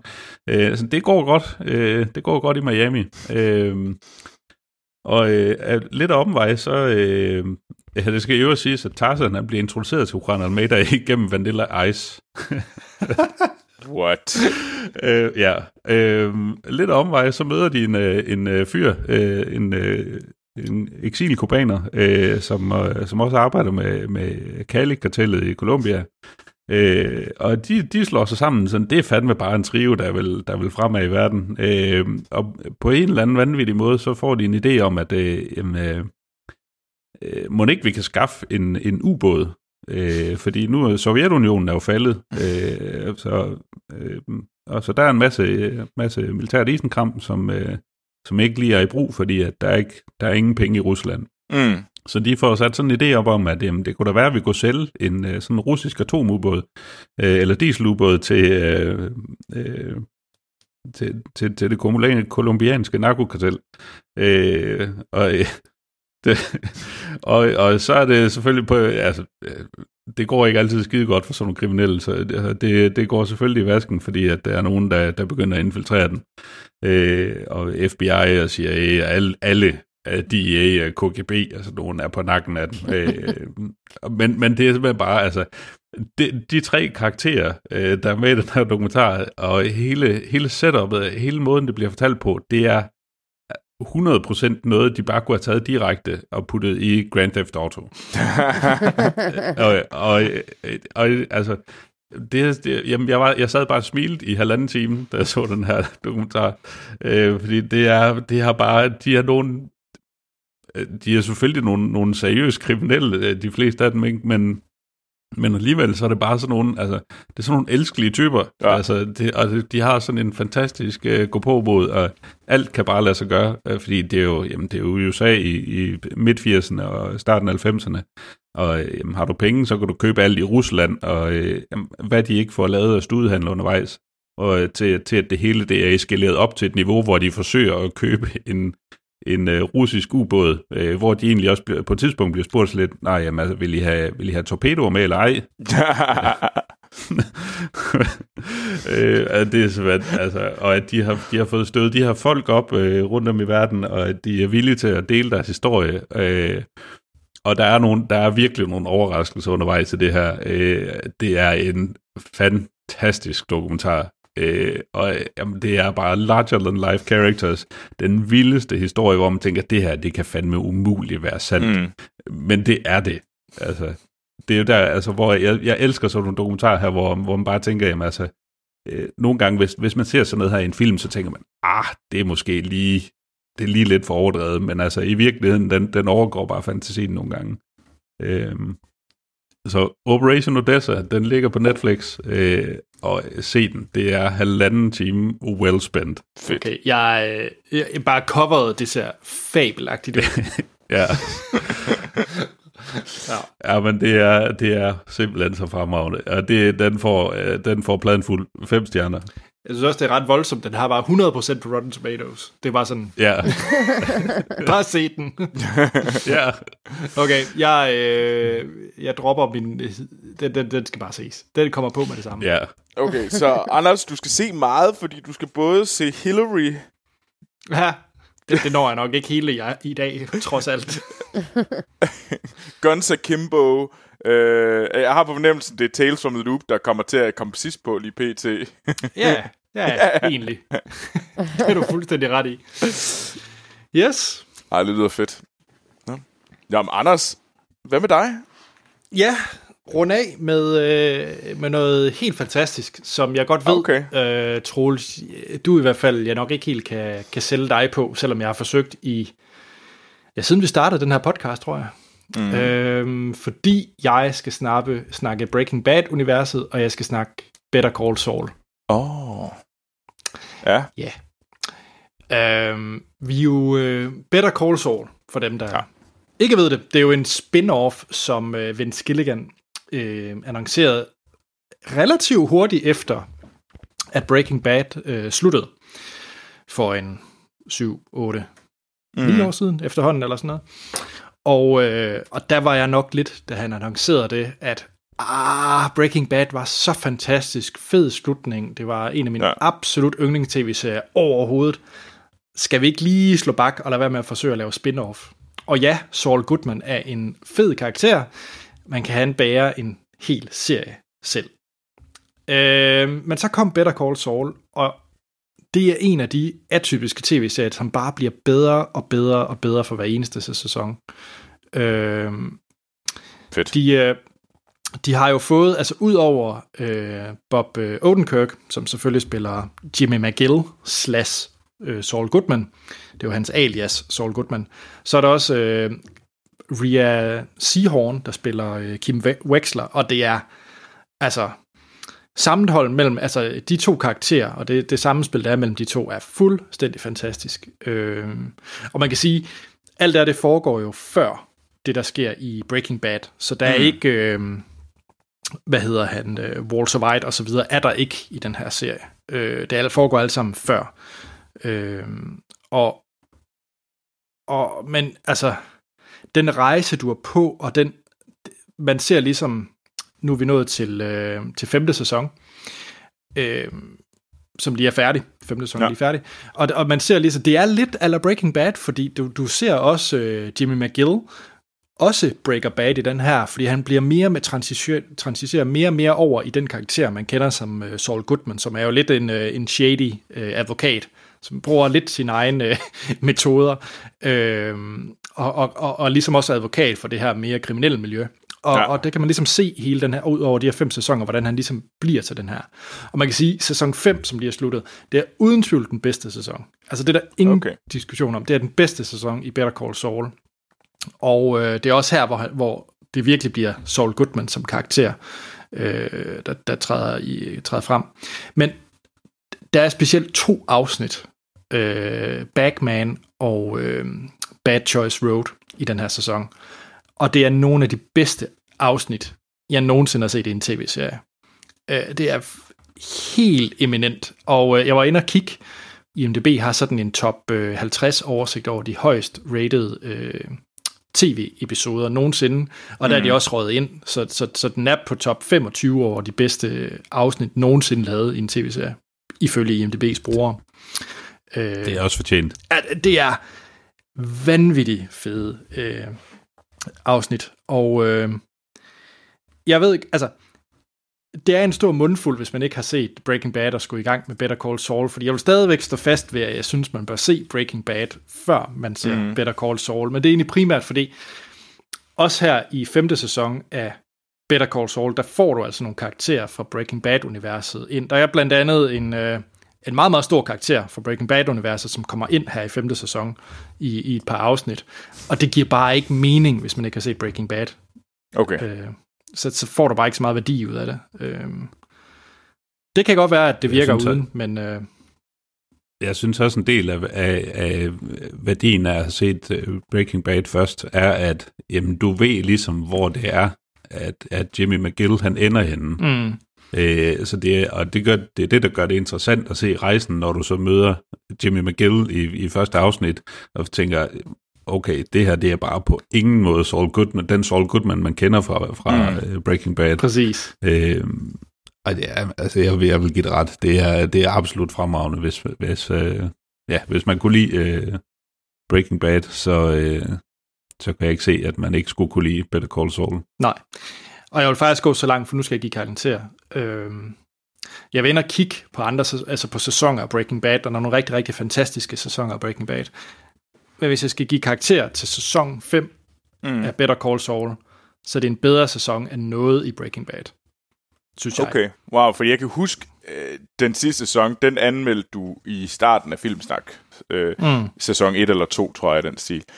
Øhm, og, og der var du godt nok helt op at køre over den, øh, kan huske. At det, så det giver, men øh, så, så det må virkelig mene, du var, altså det, det er fedt, at øh, så må den virkelig være god, fordi du var virkelig op at køre dengang. Ja, men altså, de, Ja. de, de, sidste, de sidste halv, altså alle afsnittene er virkelig, virkelig gode, men de sidste halvdel i den her sæson, de sidste fire afsnit, er Okay, noget af det bedste tv, jeg har set.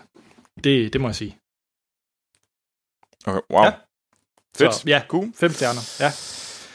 Troels, jeg ved ikke, hvad det er, jeg skal gøre for at få dig til at se det her.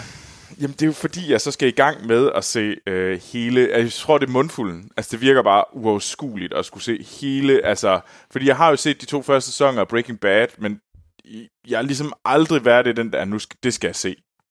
Altså, jeg kan godt forstå, hvorfor det er fantastisk, og jeg tror at vidderligt, jeg, er- jeg er ikke i tvivl om, at det er så godt, som folk siger, det er. Jeg har bare ikke ligesom kunne fa- fange den der, når jeg så det. Og, og gå i gang med den der Breaking Bad for tredje gang, fordi jeg ligesom skal se det, så jeg kan se Better Call Saul, øh, virker bare uoverskueligt. Jamen, så kan du jo være vores øh, forsøgskanin, fordi altså, hvis du ikke... Øh, jeg synes, det er fair nok, hvis du synes, det er en stor mundfuld at gå i gang med Breaking Bad. Så synes jeg ærligt talt, du ved jo så... Se en mm. recap. Gå ind på YouTube og se en halv times recap af Breaking Bad. Ja, ja, det og du ved jo også godt, hvem, hvem øh, Saul Goodman er for en karakter. Og så bare start på Better Call Saul. Ja, okay. Jamen, Fordi det, jeg vil sige, øh, altså for eksempel øh, Jimmy McGill som karakter i første sæson af Better Call Saul har ikke ret meget med noget som helst af hans karakter at gøre i Breaking Bad, som Morten siger. Ja. Og, og, og hvad hedder det? Kim Wexler, som, øh, som er en, også en bærende hovedrolle, er, er heller ikke med i Breaking Bad. Okay. Så Jamen, det vil jeg da lige overveje, fordi det kunne godt være, det tror jeg føles mere som mere, en mere realistisk øh, måde at gå til det på. Ja, og så kan det være, at du øh, måske forhåbentlig, min forhåbning er, at du ser sæson 1 af Break, Better Call Saul, og så siger du, ej for helvede, og så går Nu. du i gang med Breaking Bad. Nu, nu har jeg, nu gør jeg det. Ja. ja. Kan jeg jo lige indskyde, at øh, den er fornyet til en 6. og øh, sidste sæson, øh, hvor de øh, kommer med, de planlægger 13 afsnit. Øh, men det, det, de er selvfølgelig måske også ramt af, af coronasituationen, så de ved ikke helt, om den når at blive færdig i 2021. Okay. Men øh, Men det er en, De- de, de en er sidste at- sæson. ja, Ja, det det. og man kan også godt mærke i her i femte sæson, at, at bindeledet mellem øh, Breaking Bad og begynder at komme meget, meget tæt på. Ja, Det er ja, helt sikkert. Fedt. Og Jeg tror heller ikke, jeg tror heller ikke, de vil kunne blive ved med at fortsætte Nej, med, nej, med, med ja, at pumpe universet for, for historie. nej. Men jeg synes, der, er- der, er- der er virkelig lagt i ovnen til et, et brag af en afslutning. Fedt. Cool. Skal vi runde af med, hvad vi ser for tiden? Fordi jeg ser noget spændende. Uh, det glæder mig egentlig lidt til at høre. Jamen, Anders, skal du ikke så starte? Ja, ah, jeg, jeg, jeg ved så ikke helt, om jeg kan, jeg kan sælge dig på den, Troels, men jeg kan måske Okay. okay. sælge Amal og, øh, og Morten på den, fordi jeg ser uh, The Last Dance på Netflix. The Last Dance. Ja. Og det er øh, Michael Jordan. basketball. Øh, Yes. Åh, oh, ja. Fordi okay. at øh, hvis der var noget... Anders i, øh, i 90'erne, øh, han rendte rundt med et Chicago Bulls øh, håndklæde til idræt, øh, og havde en Chicago Bulls øh, skoletask. Og var mega dårlig til basketball. Men det er sådan en anden. White man can jump. Præcis. Øh, så jeg var med på hele den her 90'er ting, der var. Øh, hvad hedder det? Chicago Bulls, og ikke mindst Michael Jordan, som jo nok i 90'erne ubetinget var den største sportsstjerne overhovedet på planeten Jorden. Øh, fik jo sågar en Space Jam-film med ham. Øh, og der har egentlig bedste ikke været... Space Jam-film. Øhm, og der har jo egentlig ikke rigtig været nogen sådan dokumentar om Michael Jordan som sådan. Øh, det har der sikkert, men ikke noget i hvert fald, hvor, hvor han ligesom har været involveret eller har understøttet det.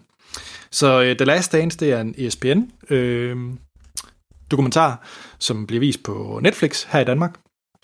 I seks afsnit har jeg lyst til at sige. Måske otte.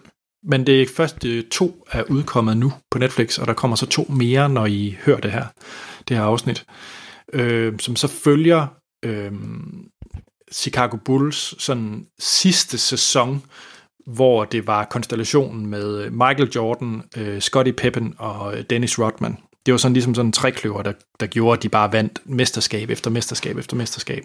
Mm. Øh, Det var jo den, øh, jeg havde jo en øh, øh, Chicago Bulls, øh, altså, øh, hvad hedder det, spillertrøje med ja. øh, Dennis Rodmans nummer på og navn. Sådan. Ah. Så du var der også, Amal. Jeg var der også, og jeg havde også caps og alt muligt. Jo, jo.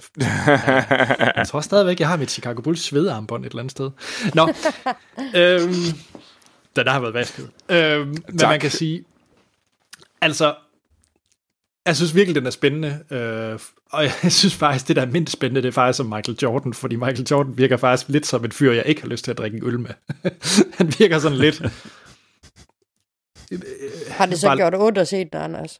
ja, lidt faktisk, lidt faktisk. For jeg synes faktisk, at Michael Jordan virker som en ret mm, trælskiderik, for at sige det lige ud. Okay. Nej, han sidder bare og er sådan... Han ved godt selv, at han er den fedeste i hele verden, og det, det er da også meget fint. Og så sidder han med hans gigant store cigar, og, øh, og, og, og synes, han er, han er super fed. Øhm, og det kan godt være, at der går lidt øh, dansker og jantelov i mig og sådan noget, men, men det ved jeg ikke. Jeg, kan, jeg synes mere, Scottie Pippen, øh, synes jeg virker ekstremt sympatisk, og det er faktisk meget omkring ham, og han havde nogle utrolig dårlige øh, kontraktforhold og sådan nogle ting, og, og det mm. gjorde nogle ting ved den sæson, og, og det synes jeg faktisk er, er rigtig spændende at, at høre om. Så super velproduceret, og jeg glæder mig til, til at se det færdigt. Så The Last Dance på Netflix. Altså, jeg, jeg, må jo, jeg må lige sige, jeg har jo købt min første Air Jordans nogensinde. Købte jeg, fik jeg tilsendt her i forrige uge. Øh, Okay. Så øh, jeg købte øh, Air Jordan 7.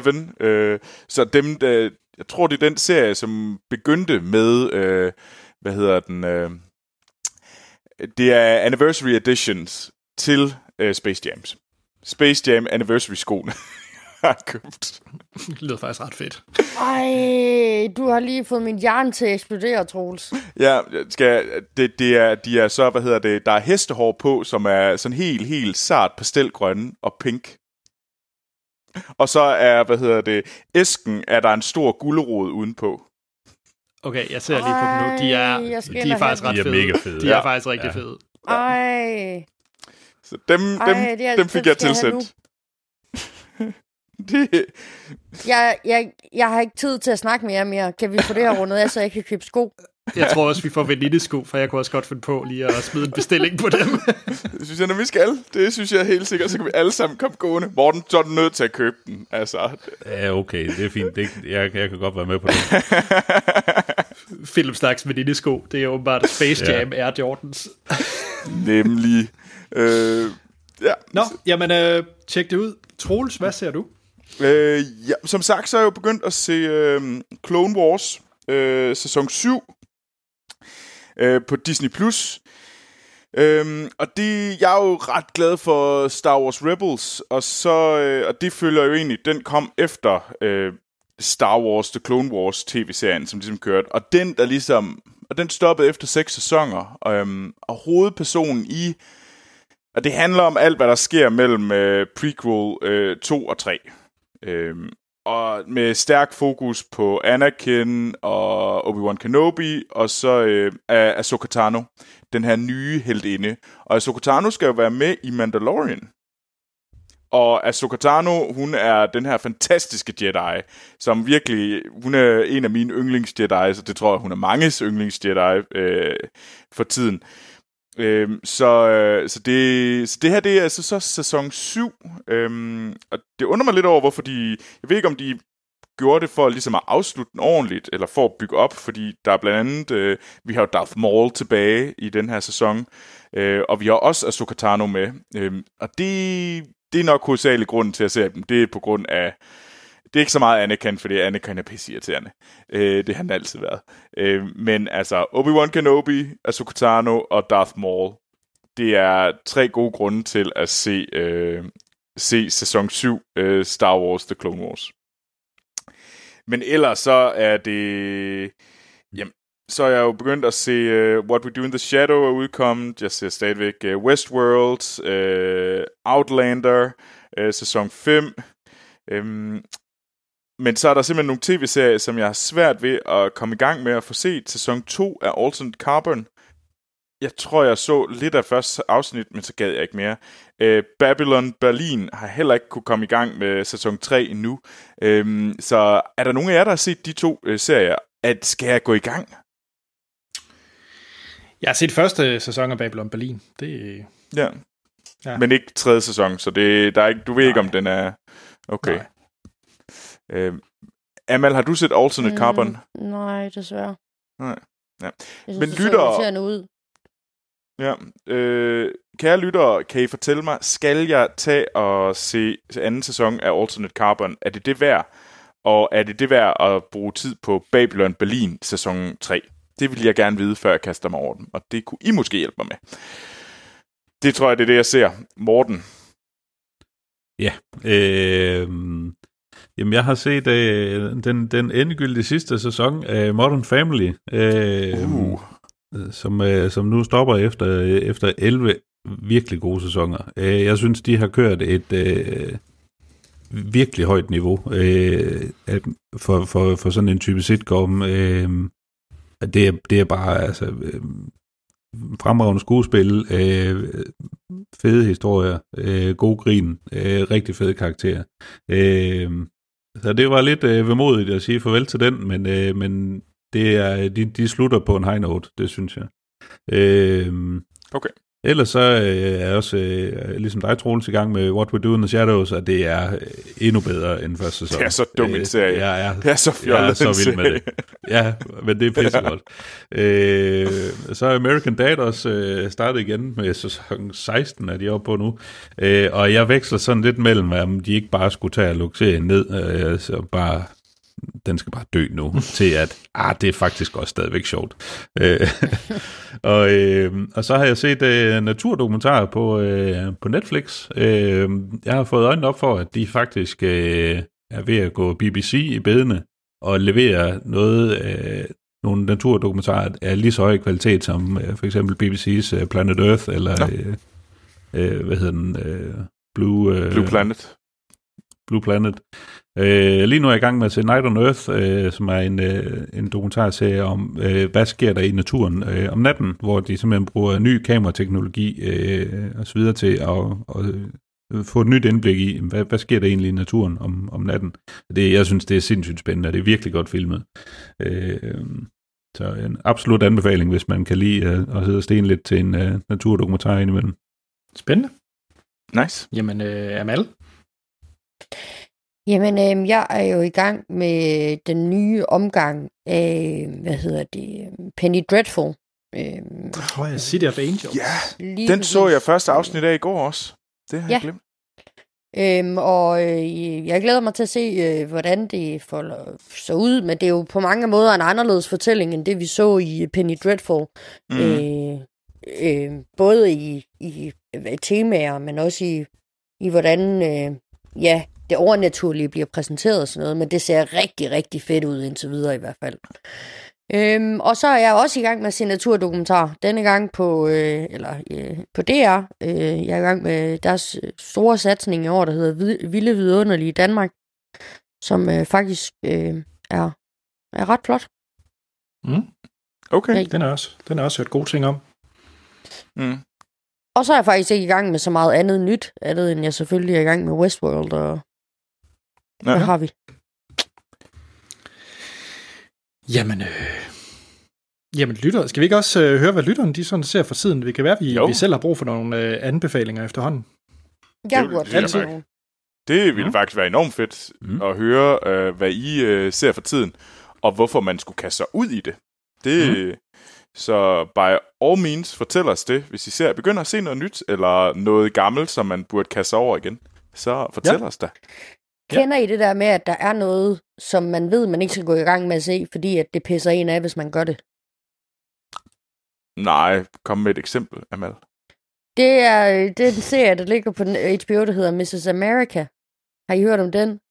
Med Kate Blanchett i hovedrollen. Der fortæller Oh, Miss. America. Ja, lige præcis. Der fortæller historien om... Øh, jeg kan faktisk ikke huske, hvad hun hedder, men hendes modstand mod The Equal Rights Amendment. Altså, jeg, Mm. tror, jeg ved bare, at jeg bliver irriteret over det. Så jeg kan ikke gå i gang med at se det. Det er set første gerne se øh, afsnit. Den er, det er, det er en rigtig, rigtig øh, spændende serie, som jeg egentlig er lidt ked af, at jeg ikke har fået taget mig sammen til at komme videre med. Øh, jeg har bare set øh, det første afsnit, øh, og det var et god, men det er også bare en, en et vildt caster i den. Øh, Kate Blanchett, øh, blandt andet, som er, har hovedrollen. Sarah Øh, Paulson. Ja, øh, jamen, der er så mange. øh, Det er svært lige at tage dem alle sammen, uden jeg, jeg skal have lidt hjælp for at kunne, øh, kunne huske dem alle sammen. Rosie Byrne, ja, også Elizabeth Banks, øh, eller øh, Melanie øh, Linsky, som er fra, hvad hedder det, er det ikke to brødre og en søn, eller hvad fanden det nu hedder? Øh, ja.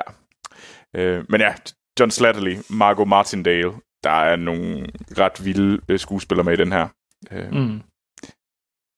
Men jeg er ikke sikker på, at det er lige dig, Anders. Det tror jeg ikke. Nej, det, det, det tror jeg heller ikke. Nej. Men, øh, men jeg glæder mig til at høre, når I sætter det, sætter det igennem, om det kan være, det kan være noget værd. Jeg, skal, jeg, jeg vil begynde at følge med i den mere, så jeg kan have den med, øh, når den ligesom bliver færdig. Øh, så tager jeg den med første sæson. Det, det, det skal jeg nok sørge for. God plan. Jamen, øh, og med den loading skal vi så ikke øh, runde af. Øh, som altid, så kan I jo skrive til os på podcast.filmsnak.dk og hoppe ind på mm. de sociale medier, hvor vi også er under Filmsnak, specielt Filmsnak Klub. Øh, vil vi rigtig gerne have jer, have jer med ind. Øh, ja. Jeg selv, Anders Holm, jeg kan findes på Twitter under AT Holm Troels.